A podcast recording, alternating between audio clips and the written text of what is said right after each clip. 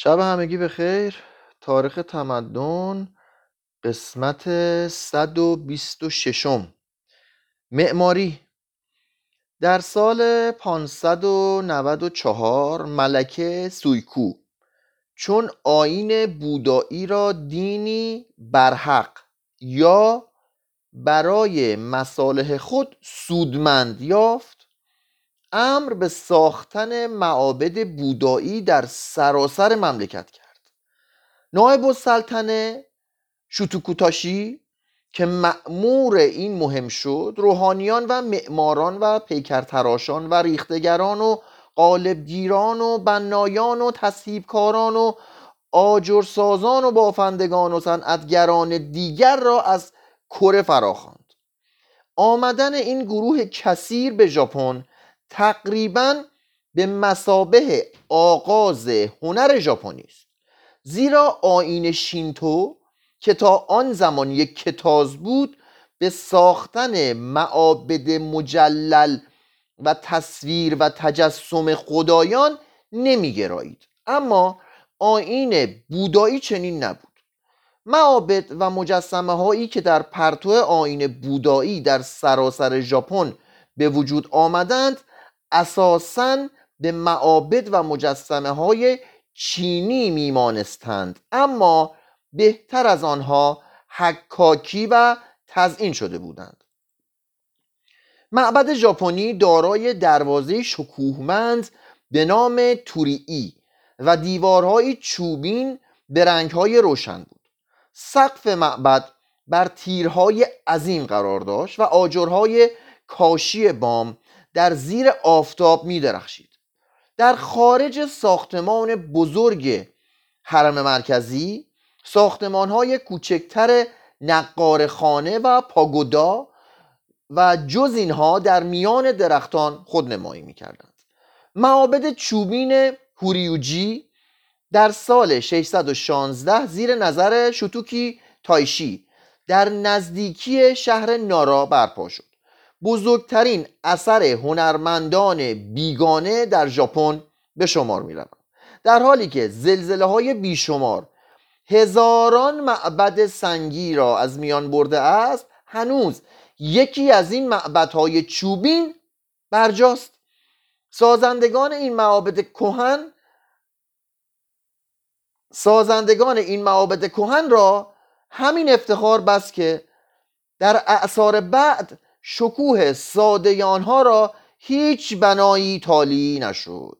معابدی که اندکی بعد در نارا ساخته شد از لحاظ زیبایی تقریبا با معابد هوریوجی برابری می‌کنند و مخصوصا تالار زرین معبد تودایجی از کمال تناسب برخوردار است. به قول رالف آدامس کرام نارا نفیسترین معماری آسیا را در آغوش گرفته است. یکی دیگر از دوره های ترقی معماری ژاپن عصر شگون های آشیکاگا است. شگون یوشیمیتسو عزم کرد که کیوتو را عالی ترین پای تخت روی زمین کند. پس پاگودایی به ارتفاع 110 متر برای خدایان کاخ تاکاکورا را که تنها یک در آن به بها یک در آن به بهای 20 هزار قطعه طلا تمام شد برای مادرش کاخ گل را با صرف مبلغی برابر با 5 میلیون دلار برای خود و کوشک زرین کینکاکوجی را به افتخار همگان برپا داشت. شگون هیدیوشی را نیز کوشید تا با قوبلای قاان به رقابت پردازد پس در مومویاما قصری به نام کاخ کامرانی برافراشت و چند سال بعد از سر هوس آن را فرو کوبید. از مشاهده در بزرگ این کاخ که به معبد نیشیهونگوان انتقال یافت می‌توان زرافت پرشکوه آن را دریافت. گفتند که می‌توان از بام تا شام بر آن خیره شد بی آنکه چشم از آن سیر شود. معمار کانو یتوکو در ژاپن عصر هیدیوشی دارای همان مقامی بود که ایکسینوس و فیدیانس در آتن قدیم داشتند. اما یتوکو در کار ساختمان به زیبایی بیپیرایه معماری آتنی نگرایید بلکه شکوه معماری ونیزی را نصب العین خود قرار داد. معماری عصر آشیکاگا بسیار مجلل بود و نه ژاپن نه کشورهای دیگر آسیا تا آن زمان چنان جلالی به خود ندیده بودند. به فرمان هیدیوشی در شهر اوزاکا که اکنون از لحاظ صنعت همتای شهر آمریکایی پیتسبورگ است قلعه ای ساختند. این قلعه که پسر هیدیوشی در آن جان داد هنوز پابرجاست شوگون ایاسو بیشتر به فلسفه و ادب رغبت داشت تا به صنایع ظریف. اما پس از مرگ او نواده اش ای میتسو که خود در کلبه چوبین زندگی می‌کرد فرمان داد که برای ساختن بنای عظیم در محل نگهداری خاکستر اییاسو ثروت و هنر ژاپن را به کار گیرند. زیباترین بنایی که در خاور دور به یاد کسی برپا شده است همین بناست. این بنا در نیکو واقع در 145 کیلومتری توکیو در فراز تپه آرام که خیابانی آراسته به سرفهای مجلل به آن منتهی می شود قرار دارد. معماران شوگون ایمیتسو نخست راههایی وسیع کشیدند و سپس دروازه زیبا و پرزرق و برق یومیمون را بنا کردند. آنگاه در کنار نهری که از زیر پلی مقدس و لمس ناشدنی میگذرد بقعه ها و معبدهایی که از چوب لاکاری ساخته شده اند و زیبایی و ظرافتی زنانه دارند برافراشتند.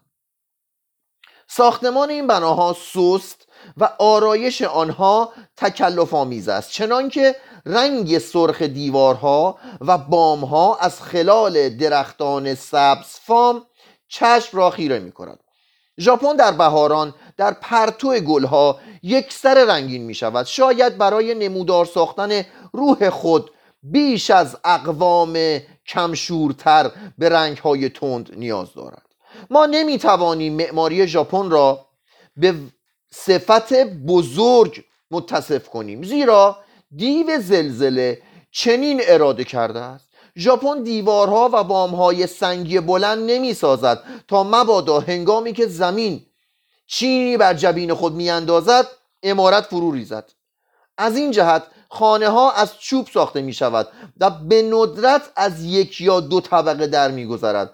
بر اثر آتش سوزی های پیاپی و عوامر مکرر دولت شهرنشینانی که بنیه مالی دارند سقف کلبه ها و کاخهای چوبین خود را سفال پوش می کنند اشراف که از داشتن امارات بلند ابر خراش محرومند در ساختن خانه های عریض و طویل میکوشند. هرچند که بنابر یک فرمان امپراتوری وسعت مسکن نبایستی از 200 متر مربع بیشتر باشد.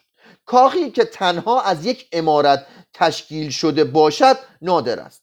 هر کاخ معمولا شامل یک ساختمان اصلی و چند ساختمان فرعی است و راهروهای سرپوشیده این ساختمان ها را که برای واحدهای متفاوت خانواده گسترده شده اند به یکدیگر میپیوندند. برای غذا خوردن و خفتن و نشستن اتاقهای متعدد به کار نمی رود هر اتاق برای هر کار مناسب شمرده می شود زیرا می توان در ظرف چند دقیقه میز غذا را بر کف حسیر پوش اتاق قرار داد یا رخت خواب را از نهانگاه بیرون آورد و در اتاق گسترد.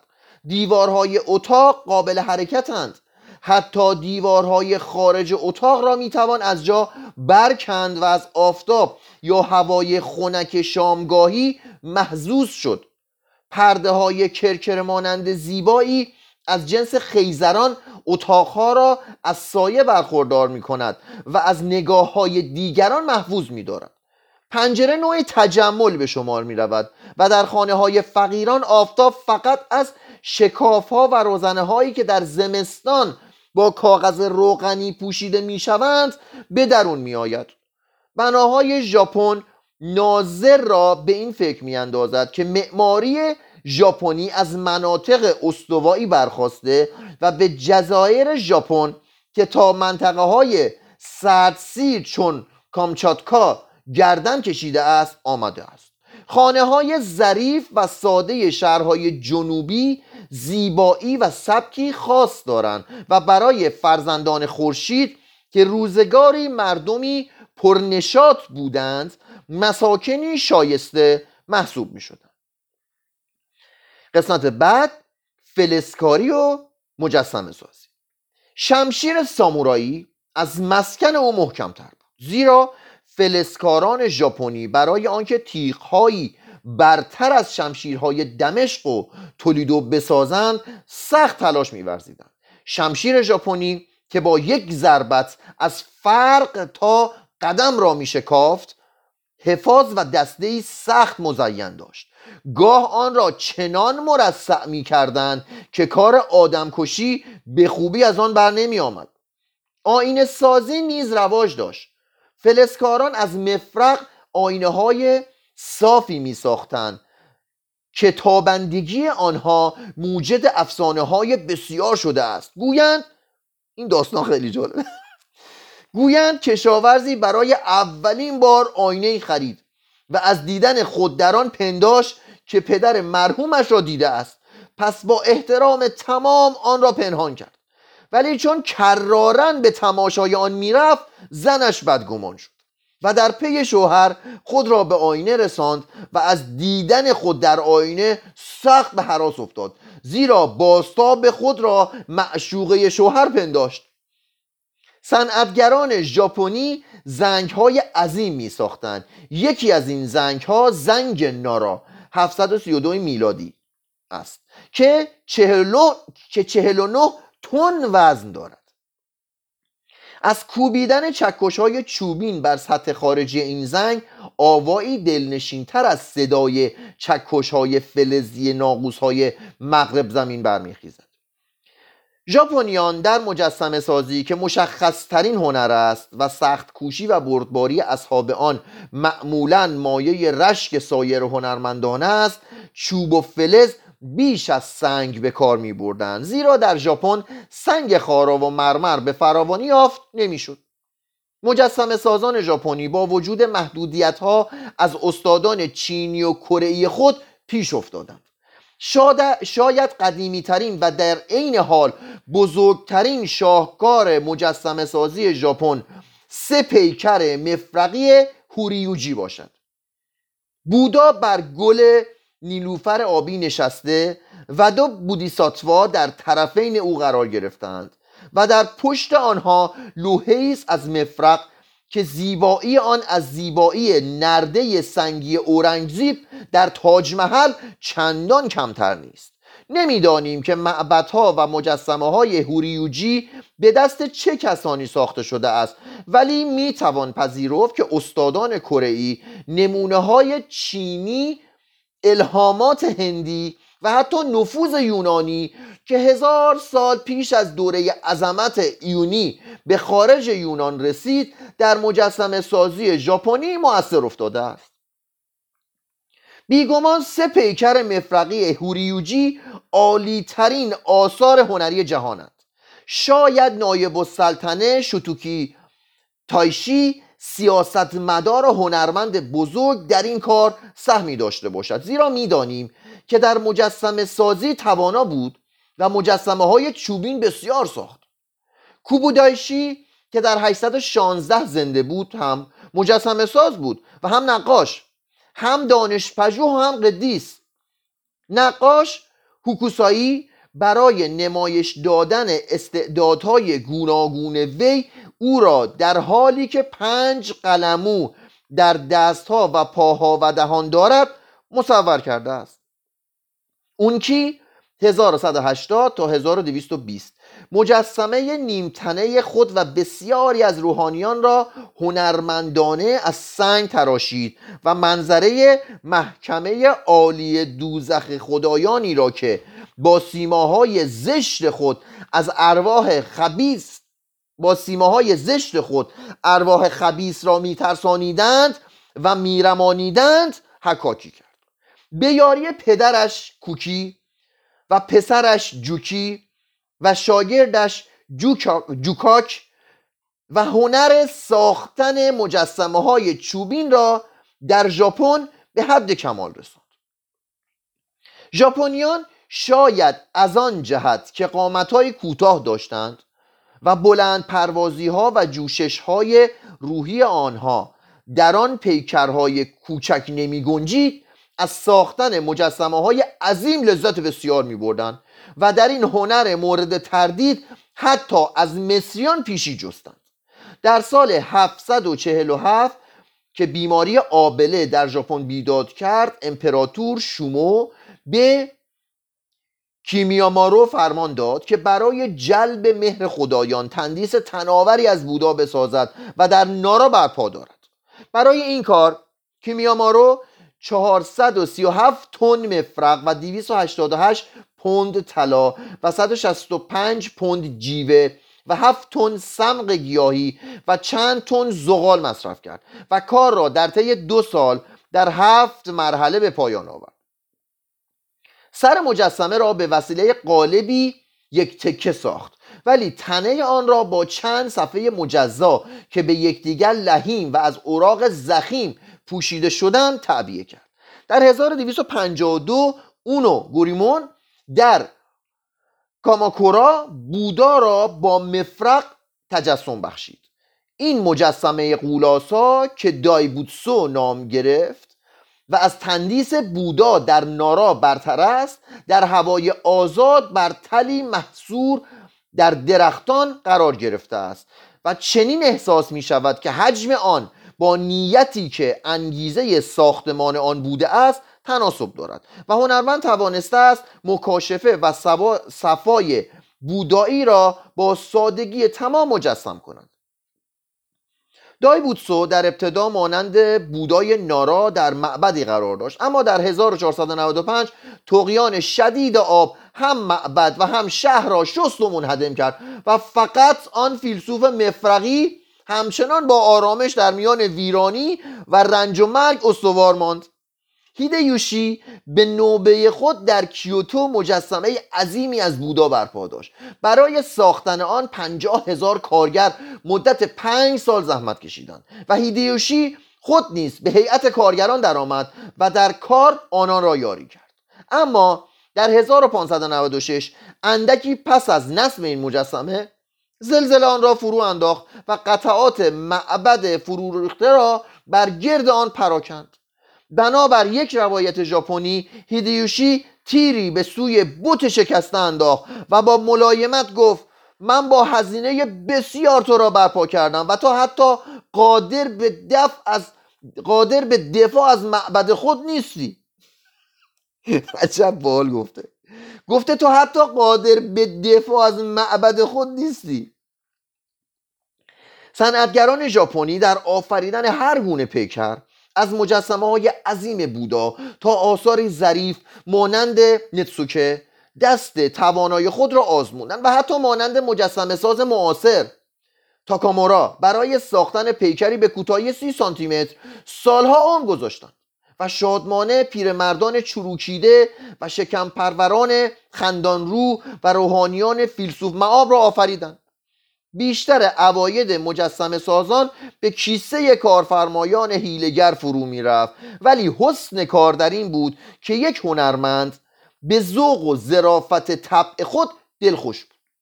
دین پیشگان در مورد مجسمه های بزرگ قیدهایی بر مجسمه سازان تحمیل می‌کردند و من جمله از آنان می‌خواستند که به جای مجسمه زنان خودفروش تمثال خدایان را بسازند.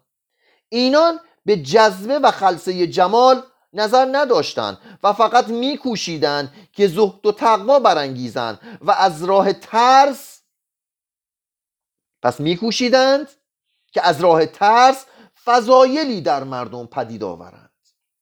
هنگامی که دین از حرارت و نیرو خالی شد مجسم سازی نیز که وابسته آن بود حرارت و نیروی خود را از دست داد.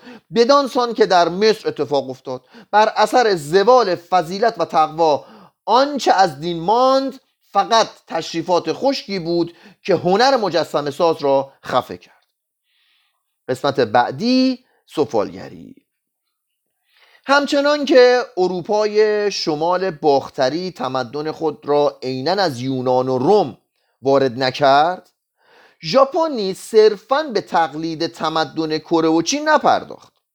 می‌توان اقوام خاور دور را بر روی هم یک واحد نژادی و فرهنگی دانست و مانند ولایات گوناگون یک کشور هر یک به هنگام خود هنر و فرهنگی که به هنر و فرهنگ ولایات دیگر بستگی و مانندگی داشت به وجود آوردند. با این مقدمه باید گفت که سفالگری ژاپنی جز یا مرحله ای از سفالگری خاور دور است.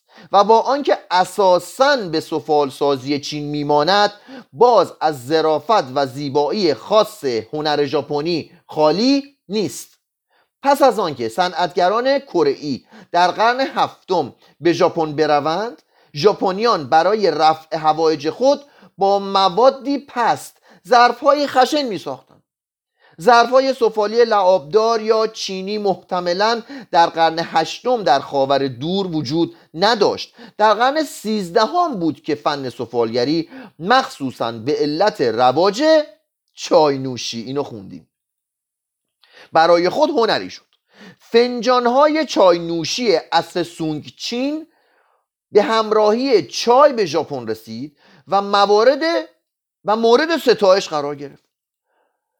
کاتو شیروزمون در 1223 سفری پرخطر به چین کرد و در ظرف 6 سال سفالگری چینی را آموخت و بازگشت.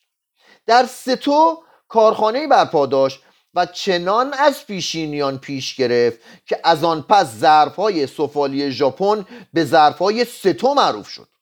همچنان که مردم انگلیسی زبان از قرن هفدهم به این سو به ظرفهای لعابدار چین چینی گفتند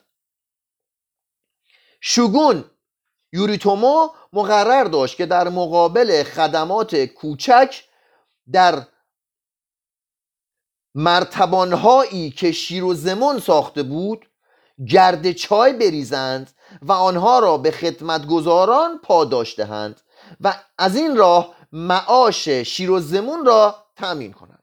اکنون بهای ظرفهای توشیرویاکی از تصور بیرون است. معمولا صاحبان کنونی این ظرفها که اشراف هنردوستان به شمار می آیند آنها را در پارچه های زربف میپیچند و در جعبه های ظریفی که لاکاری شده است نگاه میدارند. 300 سال بعد ژاپنی دیگری به نام شونزوی به چین رفت تا درباره سفالگری مطالعه کند. پس از مراجعت کارخانه در آریتا در ولایت هیزن پدید آورد. اما خاک ژاپن برخلاف خاک چین به اندازه کافی دارای مواد لازم برای ساختن خمیر چینی نبود و از این رو شونزوی سخت دچار اشکال شد. گفتند که گرد استخوان صنعتگرانی که با او همکاری کرده و مرده بودند یکی از اجزای سازنده مصنوعات او بوده است. با این وصف ظرفهای لاجوردی رنگ او چنان عالی هستند که سفالگران قرن هجدهم چین آنها را مورد تقلید قرار می‌دادند و کالاهای خود را به نام مصنوعات او میافروختند. میفروختند ببخش کالاهای خود را به نام مصنوعات او میفروختند. یعنی ببینید آدم می‌خواد تقلیدم کنه اینجوری تقلید می‌کنه. رفته از چین یاد گرفته. اومده آنچنان خودش ساخته ژاپنیه که بعدا چینی تقلبیش ساخته به نام ژاپنیه. معرکه بوده. اکنون چینی های شونزوی مانند شاهکارهای نادر نقاشی ژاپن ارزش فوقالعاده دارند. در حدود 1605 مردی کره موسوم به ریسامپی. در ایزومیاما واقع در آریتا. منابع غنی از سنگ چینی کشف کرد و از آن پس هیزن مرکز چینی سازی ژاپن شد. کاکیمون معروف که فن لعاب دادن را از ناخدای یک کشتی چینی آموخته بود در آریتا به ساختن چینی های منقشی پرداخت که زرافت آنها نام وی را شهره ساخت.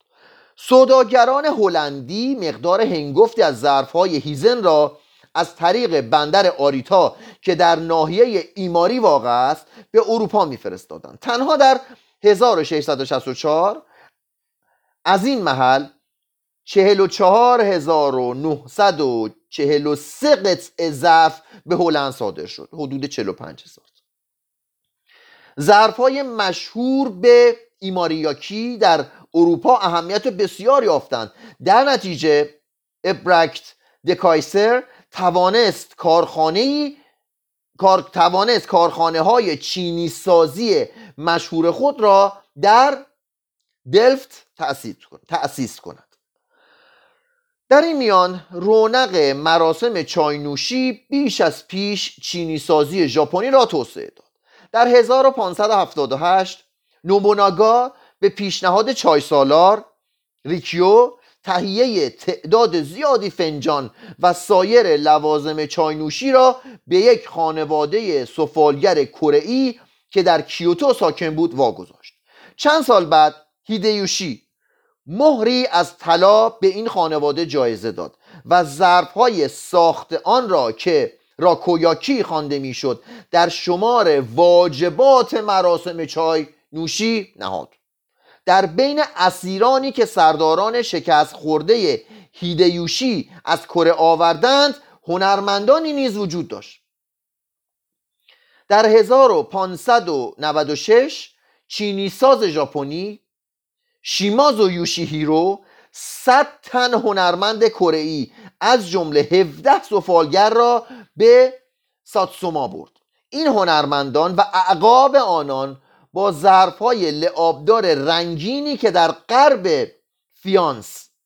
مشتق از نام شهر ایتالیایی فاینزا. نامیده می‌شوند ساتسوما را در جهان نامدار کردند. نینسی که در کیوتو به سر می برد بزرگترین استاد سفالگری ژاپن بود. وی نه تنها شیوه میناکاری روی ظرفهای فیانس را ابداع کرد بلکه به لطف و وقاری که به ساخته خود بخشید باعث شد که از همان اوان هنرشناسان ساخته های او را گرامی دارند و نام او را بیش از نام سایر هنرمندان ژاپن وسیله تقلب خود قرار دهند. آثار او مردم پایتخت را شیفته فیانس گردانید و در برخی از کویها کویهای کیوتو از هر دو خانه یکی به صورت کارگاه سفالگری درآمد. نصف کیوتو شد کارگاه سفالگری. کنیزان برادر بزرگتر نقاش معروف کوریان در سفالگری دستی توانا داشت و شهرت او از شهرت نینسی چندان کمتر نبود. داستان آوردن هنر چینی سازی از هیزن به کاگا معروف است. ببینیم چیه. روزگاری نزدیک روستای کاتونی رگه از سنگ چینی کشف شد و امیر آن محل به فکر چینی سازی افتاد. پس کوتو سایجیرو را به هیزن فرستاد تا در این هنر مهارت یابد. کوتو در هیزن متوجه شد که استادان رموز کار را از بیگانگان میپوشانند. پس به عنوان خادم به خدمت خانواده سفالگری درآمد و زن گرفت و فرزندانی یافت تا کجا پیش رفته. استاد او پس از سه سال او را به کارگاه خود برد و چهار سال به کار گرفت. آنگاه گوتو زن و کودکان خود را رها کرد و به کاگا گریخت و موفقیت خود را به خداوندگار خود مژده داد. در آن زمان 1664 سفالگران روستای کوتانی استادان مسلم گردیدند و ساخته های آنان به نام کوتانیاکی در کنار بهترین ظرفهای ژاپن قرار گرفت. سفال سازان هیزن در سراسر قرن هجدهم مقام رهبری را برای خود حفظ کردند. این امر بیشتر مرهون سخاوت و مراقبت امیر ناحیه هیرادو نسبت به کارگران کارخانه های خود بود. مدت یک قرن از 1750 تا 1843 ظرف های آبی رنگ میچاواکی ناحیه هیرادو بهترین ظرف های چینی ژاپن بود. در سده 19 هم زنگورو هوزن در کیوتو چنان از مصنوعات مشهور تقلید کرد که گاهی بدل از اصل عالی تر شد و به این سبب شهر کیوتو در کار چینی سازی از شهرهای دیگر پیش افتاد. در ربع آخر این قرن میناکاری کلویزونه که مدتها پیش از چین آمده و تحولی نیافته بود ترقی کرد و ژاپن به این فن سرآمد جهان شد. اما سایر فنون سفالگری که در این دوره رو به پستی رفت به این علت که رقبت اروپاییان به ظرفای ژاپنی ژاپنیان را به تزئینات مبالغه آمیز نوظهوری که از ذوق بومی دور و مورد توجه بیگانگان بود کشانید و سنن این هنر را سست گردانید. دیگه وقتی هنر بره به سمت business هنر ژاپنی مانند هنر کشورهای دیگر با ورود صناعت جدید آسیب دید. افزایش کمی کالاها سبب کاهش کیفی آنها شد و روی و روی آوردن توده به مصنوعات هنری و علو به ذوق هنری لطمه خورد هنگامی که صناعت جدید عمری کند و مردم به برکت سازمان ها و آزمایش های اجتماعی به آسایش رسیدند و شیوه های صحیح بهره برداری از اوقات فراغت را آموختند شاید این وضع دگرگون شود. ممکن است بر اثر صنایع جدید اکثر مردم از رفاه بهرهور شوند و آنگاه کارگران ساعات کمتری به کارهای ماشینی بپردازند و بار دیگر مانند صنعتگران پیشین دست به هنر آفرینی زنند و کارهای خشن را با علاقه و کوشش شخصی به کارهای جاندار هنری مبدل کنند. فردا شب نقاشی. شب همتون بخیر.